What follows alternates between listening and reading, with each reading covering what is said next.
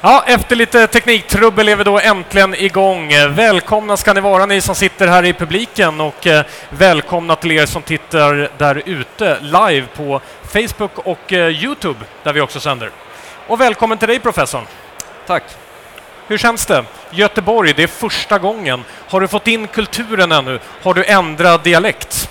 Nej, jag har inte ändrat dialekt än. Jag har inte börjat prata om goa gubbar. Nej. Men, och det kommer jag nog aldrig göra. Jag, kom, jag, jag har svårt att anpassa mig till dialekter. Du har svårt att anpassa sig till det? Ja. Ja. Men det är fantastiskt trevligt att vara här, och jag är ju jättepositivt överraskad av den här mässan. Ja. Den är helt otrolig. Som ni ser har vi ett fantastiskt schema framför oss, för idag kommer det bli Västkust Whisky. Vi kommer få besök av Svenska Eldvatten och sen utav Smögen. Vad är din relation till dem, professorn? Svenska Eldvatten har jag träffat många gånger eh, på andra mässor och i andra sammanhang. Väldigt goa gubbar. Väldigt goa gubbar. Ja. Alltså, det har satt sig ändå då? Ja, titta, det har börjat komma nu. Ja. Eh, och Smögen, ja, det, det är ju mest en god gubbe vi har träffat därifrån. Det är ju Per Caldenby. Ja, mm. Han kommer komma hit. Han kommer ta med sig en whisky som han påstår att du aldrig kommer kunna plocka. Tror du på det? Ja, det tror jag. Det, det tror du på? Tveklöst. Du, du har ju bra självförtroende, måste jag säga, att gå in i den tävlingen. Ja, professorn har ju aldrig fel, som bekant. Nej, nej, nej. Så det kan vara vad som helst. Nu vill jag hälsa välkommen till Stanley, och han vill ha hälsat ner en applåd också till. Tack så mycket, tackar, tackar. Stanley, du är en megaentreprenör som också har varit med och startat den mässan som vi är på just nu. Vill du berätta lite om din bakgrund och vem du är för publiken? Jag heter Stanley Wong och eh, är, bor i Örebro, men eh, är född i Göteborg. Jag bodde här mina första fem år. Kommer från en eh, restaurangfamilj. Och eh, för er som bor i Göteborg så kan jag berätta att min morfar startade Sveriges första Kina-restaurang, Kinesiska Muren, nittonhundrasextio. Om ni vet var den ligger. Så jag är från en restaurangfamilj, men eh, för åtta år sedan så startade jag igång med mässor, dryckesmässor. Och den här mässan startade jag tjugohundratretton med bu- buller och bång. Mm. Var det någon som var här tjugohundratretton? Kom du, kom du in då? Ja, jag förstår. Vi, eh, Göteborg är en väldigt eh, populär, eller är ju en ölhuvudstad, och har ju aldrig haft någon öl- och whiskymässa tidigare. Så att eh, vi blev tagna på sängen eh, rätt så rejält. Och då hade vi bara den hallen som ligger längst ner här, fyra tusen kvadratmeter. Och idag har vi tjugo tusen kvadratmeter. Ja, jag tänkte att du skulle få berätta om det ja. på en gång. Ni har slagit tre stycken stora rekord den här mässan. Kan du dra dem alla nu så publiken eh, får höra? Ja, tre rekord. Vi har hundrasjuttiofem utställare, och det är nytt rekord. Vi hade hundrasextio förra året. Och eh, vi har eh, ytan ö- ökat upp till tjugo tusen kvadrat. Och sen så har, räknar vi med att det kommer att komma tjugofyra tusen besökare. Vi har nästan sålt tjugofyra tusen biljetter, och det är nytt rekord. Jag tycker ni ska ge Stanley en till applåd bara för det. Fantastiskt. Ja, det är jätteroligt. Det är jätteroligt. Nu, när jag var ner och besökte dig i Örebro, det här var väl, ja, det är några månader sedan, vi började prata om ett eventuellt samarbete, en podcast live och så vidare, så fick jag en känsla av att ni har väldigt kul när ni jobbar tillsammans, ditt och ditt entreprenörsteam. Vad betyder teamanda när man ska göra en sån här mässa? Ja, men det betyder ju allting. Eh, att få, få jobba med goda arbetskamrater, och att eh, ständigt få förändra och göra saker och ting så att man blir ännu bättre är ju jätte, jätteviktigt. Och en av mina kollegor sitter här. Hej Minni. Det är Minni som vinkar där, som har fixat in alla hundrasjuttiofem utställare som är här ute. Så det tycker jag nästan vi får ge en stor applåd. Ja. Mm. Vil- vilken applådfest det blev. Ja, en ja. jätteduktig kollega. Ja, härligt. Vad är framtidsplanerna för mässan nu då? Vad, vad ska ni åstadkomma nästa år?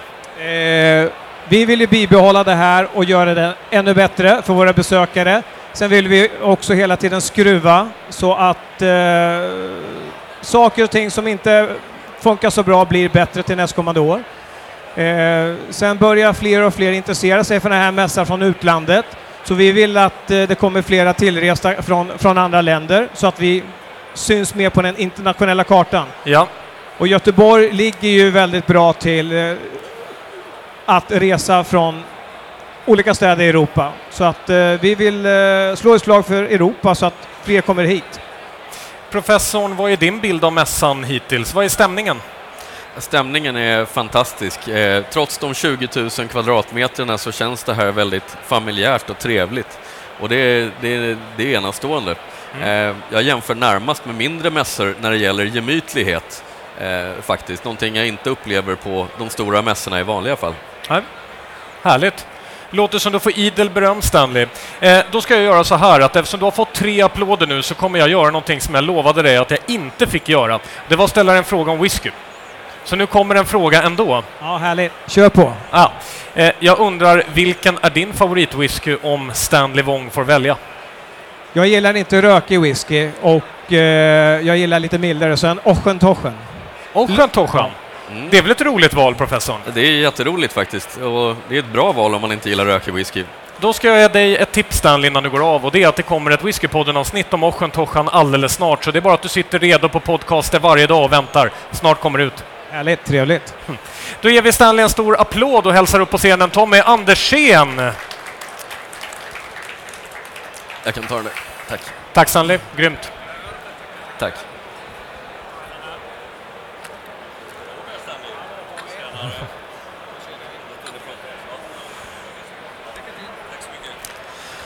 Och, och då gör vi ett mickbyte här då, så har du den nära hakan. Nära hakan, okej. Okay. Hörs det? Toppen. Ja, visst, du har en så fin stämma också, så det kommer att höras alldeles utmärkt.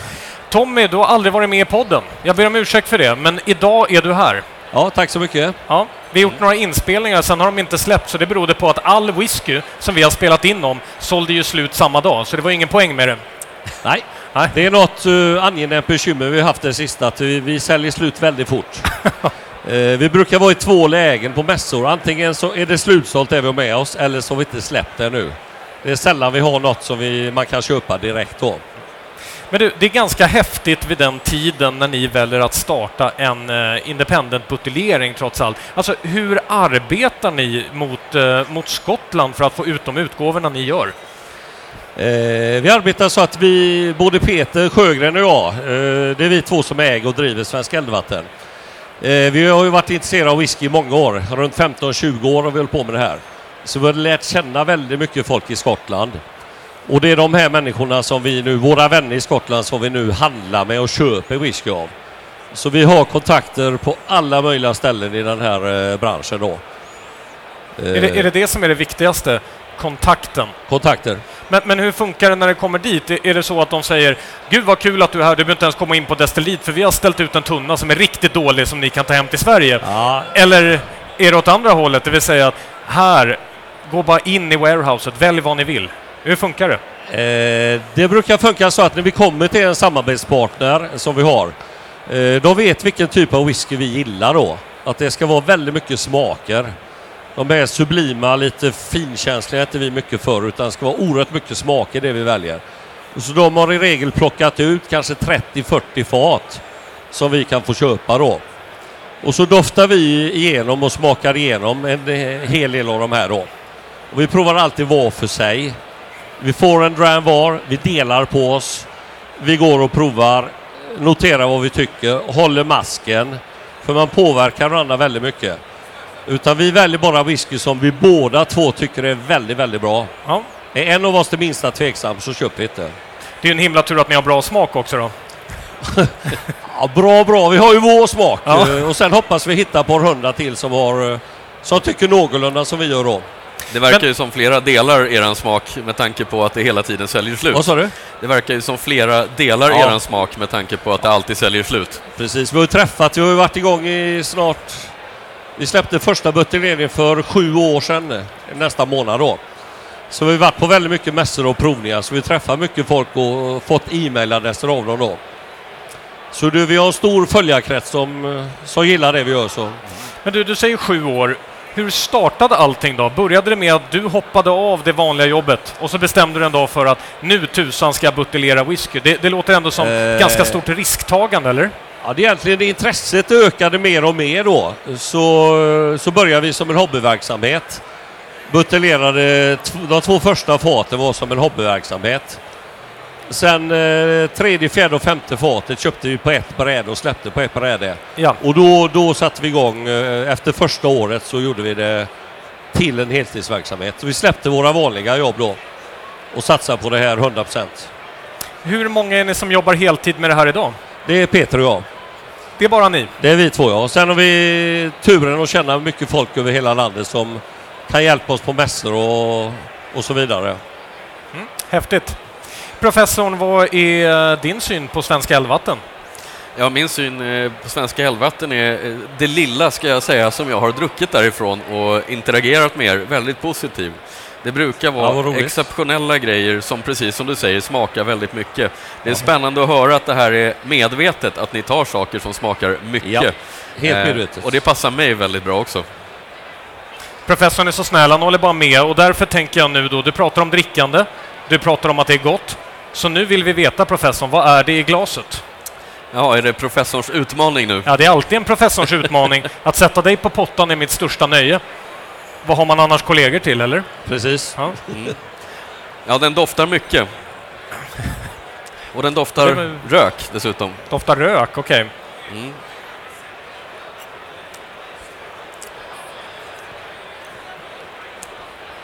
Ja, jag vill ju gärna placera den här på Islay. Det, det är ju där jag vill att den här hör hemma. Okay, ja. Vad är det du har tagit med dig för någonting, Tommy? Eh, Islay, helt rätt. Eh, det här är en Laphroaig. Mm. Vad säger du om eh, typen av fat och ålder? Är, är det något du vågar gissa? Det är jätte, jättesvårt såklart. Om du inte var tjuvkikande hos oss innan. Nej, jag har ju inte det. Det borde jag gjort förstås.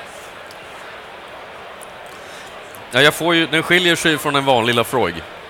Så det här är inte en vanlig ett A eh, bourbonlagrad, känns det som. Det, det här är någonting annat. Oerhört svårt att sätta fatet på den här. Jag tycker mig inte ana särskilt mycket sherry, så jag, jag undrar om det är det, men det... Och så att det... Jag anar inte särskilt mycket sherry, men det kanske Nej. skulle kunna vara det ändå, jag vet inte. Eh, portvin är det. Portvin. Det är portvinslagrad Laphroaig, och den är faktiskt bara sex år gammal. Mm. Och det är ju något vi också har som en grej. Vi, vi väljer inte efter ålder, utan vi väljer enbart på smak. Uh, och den här t- var till åldern uh, ung då, sex år bara. Men vi tyckte oerhört mogen och riktigt, riktigt bra whisky. Så jag håller vi buteljerar som jättebra. Sexåring och det är rätt låg ålder. Ja. Hur många Islay-releaser har ni gjort? Uh, vi är nog, jag skulle gissa på att vi är mellan tjugofem och trettio olika fat. Right. Är det, är det här den bästa, tycker du, av dem? Vad sa du? Är det här den bästa, tycker du, av dem? Det beror på dagsform och lite vilket humör man är på, vad man känner för, vilken tid på året är, om man vill ha någon lite lättare bourbonlagrad eller någon riktigt, riktigt tung som den här då. Mm. Det... Professorn är ju ett eh, välkänt stort fan av Laphroaig. Hur värderar du den här? Ja, jag, jag måste säga med facit i hand att den är sex år gammal. Det här är ju helt fantastiskt. Ja. Normala destillerier som, jag antar att det här är lagrat på stora fat också. Ja. Eh, på sex år, då är inte whiskyn färdig. Den ska inte vara färdig. Den Nej. ska inte vara mogen och den, den ska vara, man ska, man ska se en riktning på den, men det, det är inte mer än så. Men ja. Den här, precis som du säger, den är, den är helt färdig för att dricka med den här smaken. Ja. Det är hur, otroligt bra. Hur många buteljeringar planerar ni att göra i år? Eh, vi, har, vi, gör, vi har ingen plan för hur mycket vi ska släppa. Utan vi åker till Skottland och det, det kan hända att på vissa resor så hittar vi inga fat vi tycker om. Okay. Då åker vi hem tomhänta då. Men i och med att vi har de här kontakterna sedan så många år så vi kan komma dit och rata fyrtio fat. Vi är lika välkomna tillbaka igen efter en månad och välja bland fyrtio nya fat. För de vet när vi hittar tillräckligt bra grejer kan vi köpa tio fat på ett bräde. Så vi har ingen plan att vi ska släppa si och så många, utan vi åker över det vi köper och har råd att köpa. Mm. Det köper vi då. Vi har ju haft, vi har kuppat det lite, Tommy, det här vet inte du om, men vi har ju då haft en tävling här till vem som ska få följa med dig på nästa resa. Det ska bli extremt... Var, var det du som vann? Ja, precis. Var uppe på scenen här tidigare. Det ska bli en i- intressant resa. Men du, vidare då så har vi några såna här heta stolen-frågor som vi skulle vilja ställa till dig. Och då undrar vi, du drog någonting till Donald Trump. Vill du dra den? En Donald Trump-koppling till Svenska Eldvatten. Ja, vi har ett hypotetiskt scenario. Donald Trump, han har eh, ensidigt beslutat att eh, ta bort alla destillerier i Skottland. Eh, men du får välja, vilket ska vara kvar? Oj, det är svårt. Ja, han är elak jävel. Ja. Ja. eh, då väljer nog, jag nog att lägga bullen på kvar. Dels, dels älskar jag spriten där, och sen går vi som barn i huset där, i och med att vi så väldigt väl, det är väldigt goda vänner alla på Lagavulin, så jag väljer att Lagavulin får vara kvar. Det är trevligt. Jag ska framföra det till Trump. Det, det kan du gärna göra. Ja. För du känner honom personligen då, eller? Nej, nej, men när vi ändå håller på med fake news. Ja, ja, ja, okej. Okay. Ja. Du har fått in riktigt bra Göteborgshumor, har du tänkt på det? Ja, det måste vara stämningen. Vad, vad finns det för Göteborgs skämt runt omkring whisky som man borde, vad finns det för Göteborgs skämt runt omkring whisky som man borde känna till nu när vi är här på västkusten? Oj.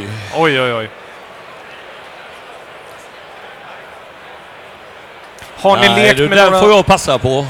har, ni, har ni lekt med några riktigt roliga namn på era releaser som anknyter Göteborg? Det var ja. det jag egentligen åsyftade. Eh, det, det vi gör då är att vi letar upp eh, sprit som vi tycker är väldigt bra då. Sen gör det ju ingenting om det är bra namn som folk kommer ihåg.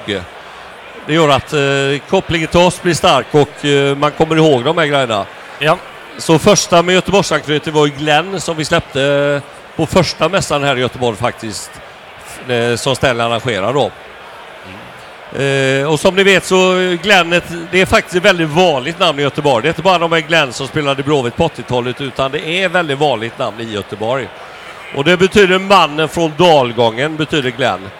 Och som alla vet, mängder av distilleri heter Glenn. Så då gjorde vi en, en blended malt som innehöll bland annat Laphroaig faktiskt. Som vi släppte då till första Göteborgsmässan. Och vi sålde, jag tror det var två dram... Alltså två serveringar per minut i två dagar av den här då. Vi tömde flaska efter flaska efter flaska då. Och folk i branschen kom, då var vi ganska nya då. De kom bara titta på våran stora backdrop och så. Det skulle vi ha kommit på. Så det var våran tre här på, i den här branschen då. Sen vi även släppte Whiskykyrka. Ja.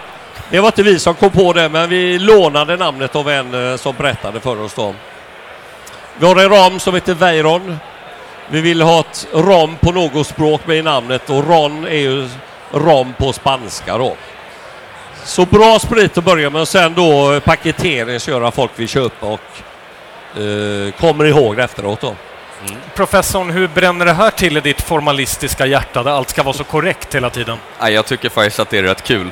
Ja. Det, det är klart. Jag kanske föredrar etiketter där det bara står massa fakta uppradat och årtal och liter och minuter och så vidare. Men, ja, ja. men det, det, det är svårt att inte bli charmad av Whiskykyrka och, och Glenn. Vi, vi har den informationen också då. Ja. Så det står alltid ändå. Ja, ja, men det är bra. Förutom att vi har de här lite udda namnen då.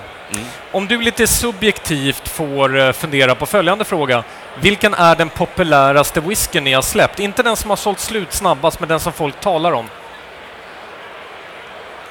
Mm, det är nog de här. Vi har gjort två serier, bland annat den här ni provar nu då. Uh, vi, har gjort, uh, vi, har tagit, vi är på Islay väldigt ofta då. Uh, och vi har tagit kort på Islay mm. som vi låtit en svensk konstnär som heter Peter Jesperi göra tavlor av.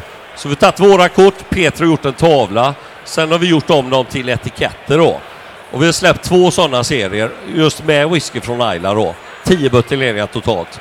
Och de har blivit helt galna samlande objekt bland folk. Och eh, det var stor rusning när vi släppte dem här då. Mm. Så de är nog de som eh, varit mest populära då. Vilken är mest populär på mässan? Om, om alla de som sitter här i publiken nu ska springa innan den tar slut. Vilken är det då de ska pröva? Och nu är vi i det här läget att vi har inga nyheter med oss. Nej. Så vi har plockat med lite gamla godingar då. Eh, den som folk som provat den tycker bäst om är faktiskt en femtioett år gammal singelkask från Invergordon Distillery. Ja. Så whisky är från nittonhundrasextiofyra. Oj. Vi buteljerade den för två år sedan då. Så det är femtioett år på ett enda fat då. Så den är, bland de som provat den så är den helt klart uh, mest imponerande då. Låter ju helt fantastiskt. Ja, den är, den är makalöst bra. Mm. Professorn, hur är det? Är I B bättre än standardbuteljeringar? Det här var ju en uh, quest du ställde till mig i veckan när vi körde det i Whiskypodden. precis. Det här kan man ju faktiskt få reda på i vårt senaste avsnitt. Eh, men eh, för mig är det nog så att jag tycker inte whiskybranschen är komplett om det inte både finns eh, core range-utgåvor, alltså standardutgåvor, och I Bs. Därför att I Bs kan ta ut svängarna på ett helt annat sätt. Mm. Så att jag säger ingen är bättre än den andra. Den ena är jämnare i kvalitet, den andra är roligare. Mm. Det är ju så att vi är oberoende buteljerar. Vi ökar intresset även för, för originalbuteljeringar då. Mm. Så när vi släpper liksom ett antal från ett visst destilleri så ökar ju intresset för de vanliga buteljeringarna. Och det kan man se, de som inte släpper så mycket till oberoende buteljerar, de kanske blir lite, ja, lite mer slätstrukna varumärken då. Ja. Så vi hjälper varandra växeldrag där. Mm. Du ska få en sista fråga, eller du ska få två sista frågor. Okay. Men eh, den första är, vilken är din favorit som ni har buteljerat? Om du måste välja, vi tar Trump-scenariot igen. Alla andra har han sprängt bort och du måste välja en. Oj, oj, oj. Jag är väldigt förtjust i en, igen då, en gammal grain från nittonhundrasextiofyra eh, från Girvan Distillery som startade det året. Eh, som låg på sherryfat i fyrtioåtta år. Jag tror vi hade den på provningen hos er för några år sedan i Växjö. Eh, när jag väljer här och nu så väljer jag den Girvan då. Okej, mm. Då ska du få en sista fråga. Per Caldenbys favorit av era utgåvor, vilken är det? Eh, Eller vilken tycker du han borde pröva? Han har provat det mesta eftersom vi är goda vänner då. Så ja. Ska vi se. Jag säger nog en av våra Port Charlotte. Okej. Där har vi släppt eh, tre, fyra olika. En på romfat, en på sherryfat, en bourbonfat. Så någon av dem säger den sherrylagrade Port Charlotte. All right. Vi ser vad han tycker sen. Och då säger jag så här att vi tackar Tommy Andersen med en applåd för att han var med idag i podden. Och hälsa välkommen på scen då, då ingen mindre än Per Caldenby. Vill du behålla dem? Gärna.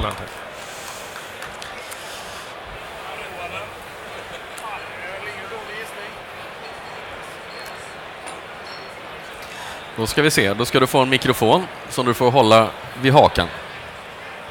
Så, ungefär så. Ja.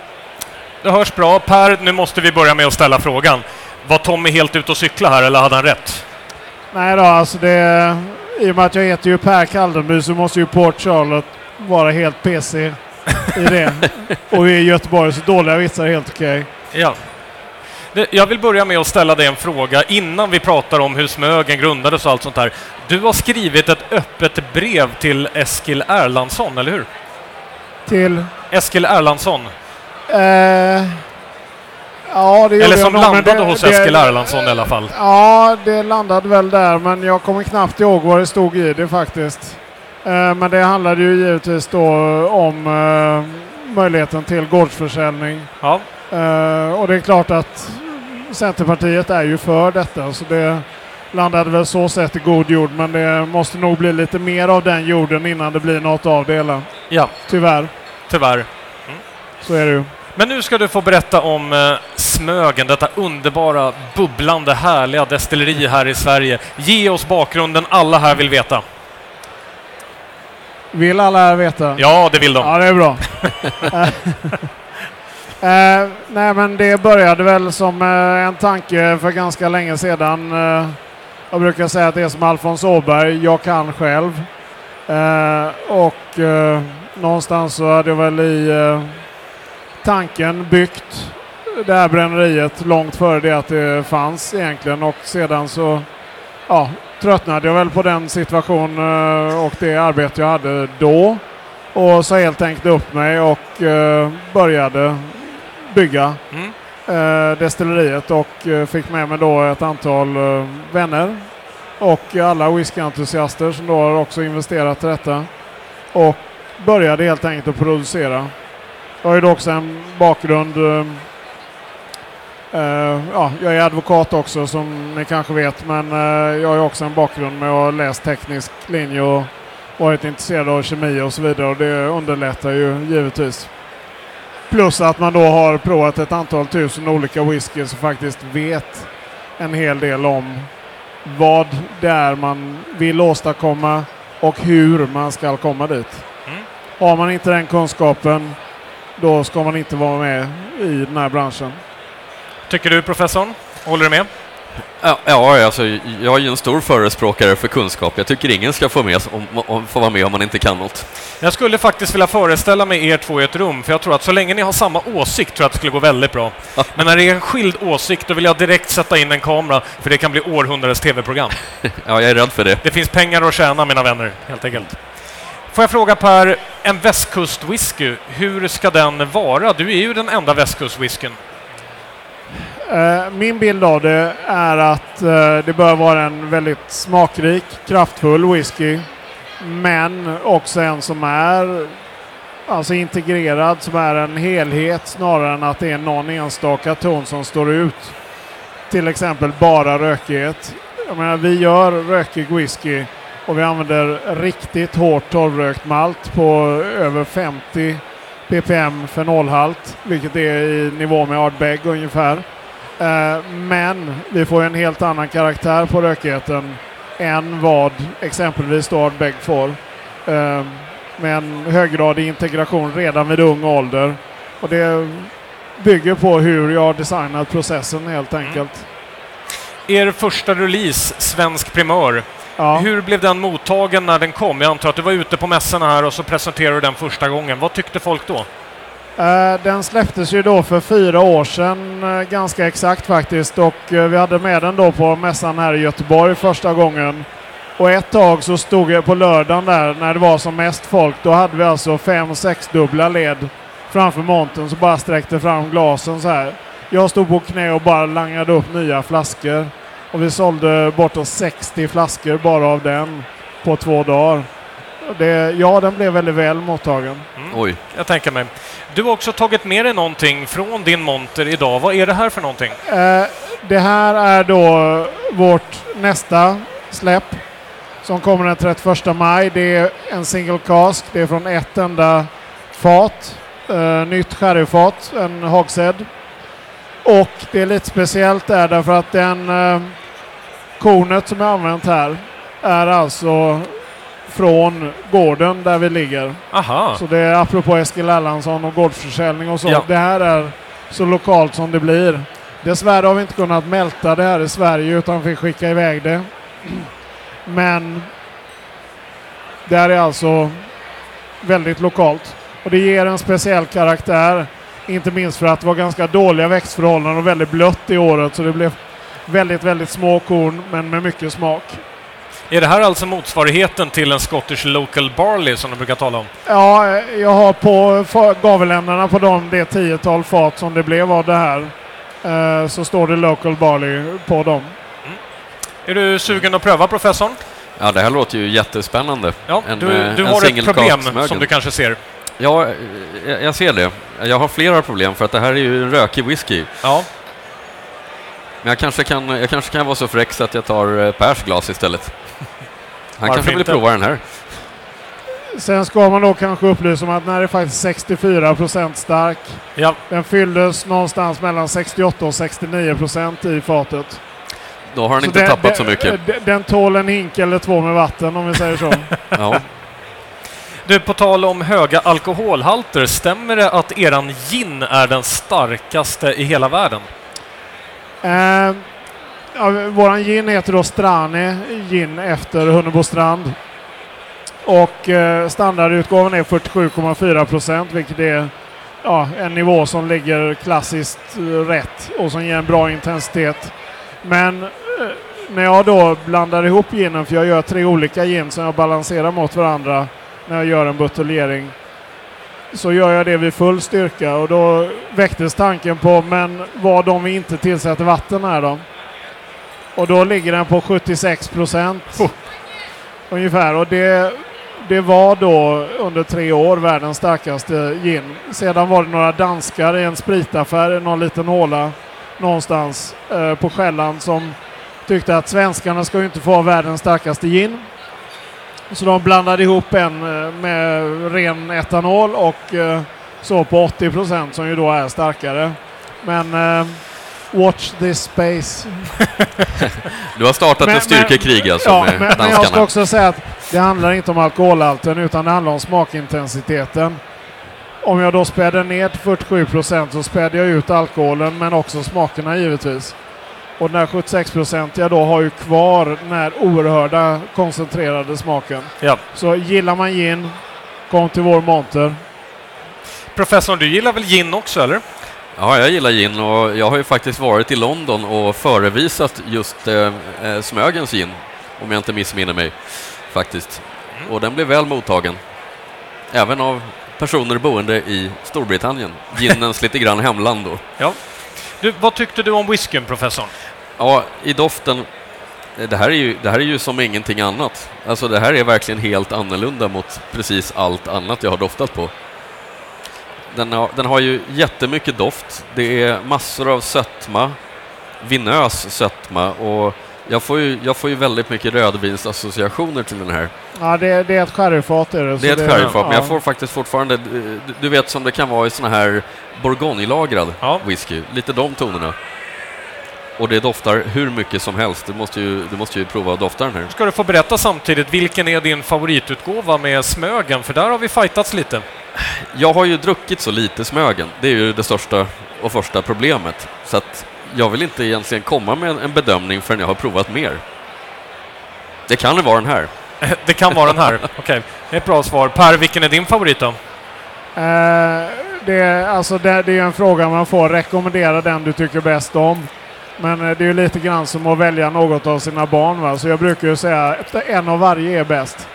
Uh, väldigt få nappar dock på det eftersom det blir kanske lite jobbigt i uh, knäna av det. Men uh, om jag då skulle välja en, och det är ju bara för att det är en personlig preferens som jag har, så är jag oerhört nöjd med uh, den uh, single cask som var före denna. Uh, som då var ett bourbonfat som kom förra året. Fem år gammal. Och ja, den är väldigt tydligt ung. Men den visar i den utgåvan att spriten är ren. Och det är det som gör en destillatör väldigt nöjd. Och känna att spriten är bra. Därför att bra fat kan du, om du betalar tillräckligt, alltid få tag i. Men bra sprit är alltid grunden. Yes. Oh, det kom en spontan applåd till och med här nere. Vil- vilket brandtal, Per, va? Ja. Härligt. Nu har jag ju smakat på den här också. Ja, hur och, var det då? Ja, det, jag vet inte, sa du någon gång hur gammal den här är? Om. Sa du hur gammal den här är? Sex år. Sex år. Mm. Ja, det är fantastiskt. Den har ju nämligen hela paletten med smaker. Du har... Du känner ju att det här är en malt som inte är som vanlig malt. Den går igenom hela vägen Nej. I smaken. Det är riktigt, riktigt bra fat.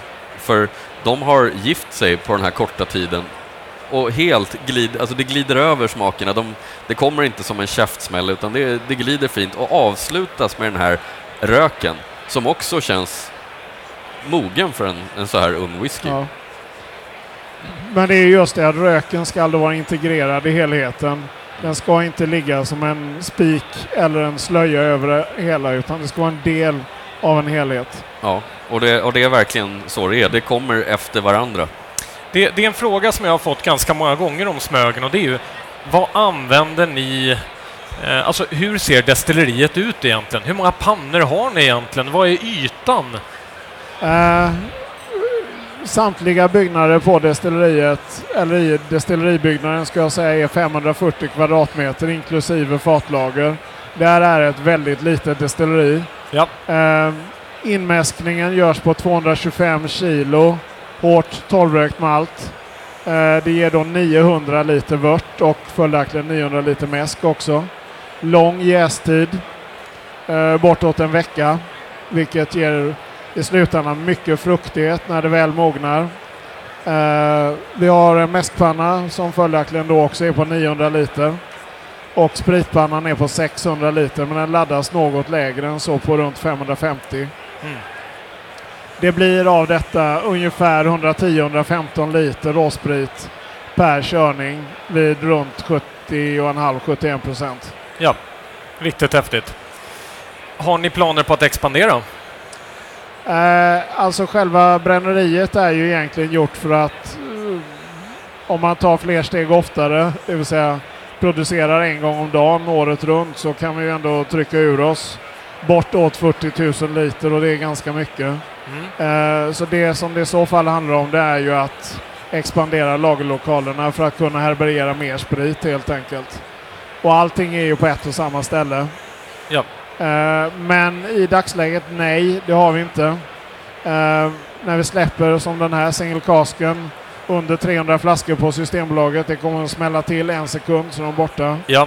Eh, men även när vi släpper då en batchad buteljering på eh, kanske tolv, tretton, fjortonhundra flaskor, så brukar det gå ett par timmar och se dem också slut.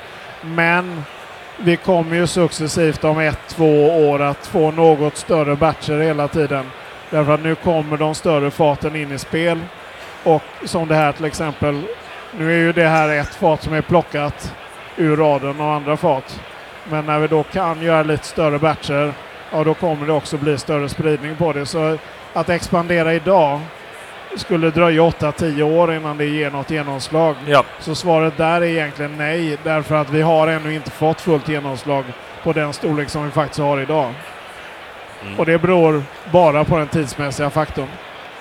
Professor, om du fick välja, vilket land skulle du vilja exportera Smögen till?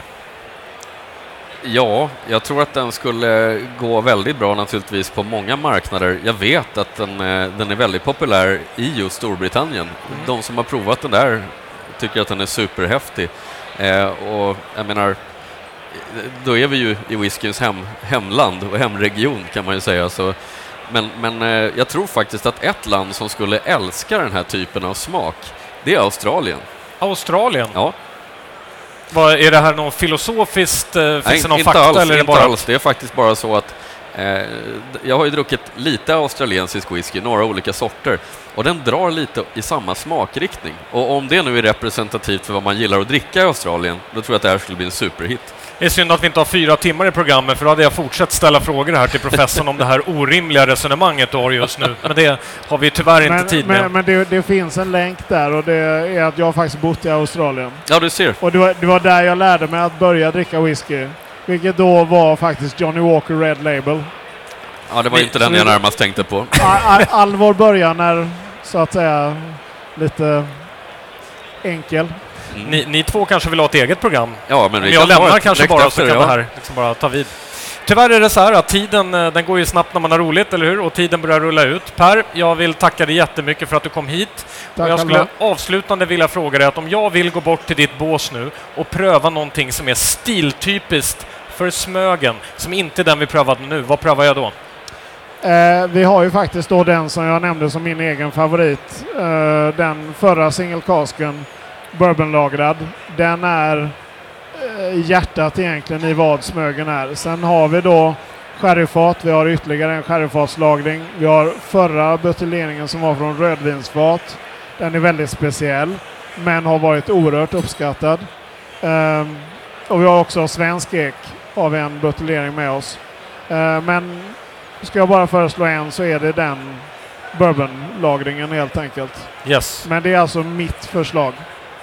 Det gör vi så här, Per. Vi tackar dig. Vi ger Per en applåd. Stort tack. Och eh, vi vill samtidigt eh, passa på att tacka alla er som har varit här och kollat. Om ni vill titta på oss igen så är vi tillbaka imorgon klockan fjorton noll noll. Dock inte med Per, men med andra roliga gäster. Och med det säger vi tack och gör, professor. Ja, det gör vi. Tack ska ni ha.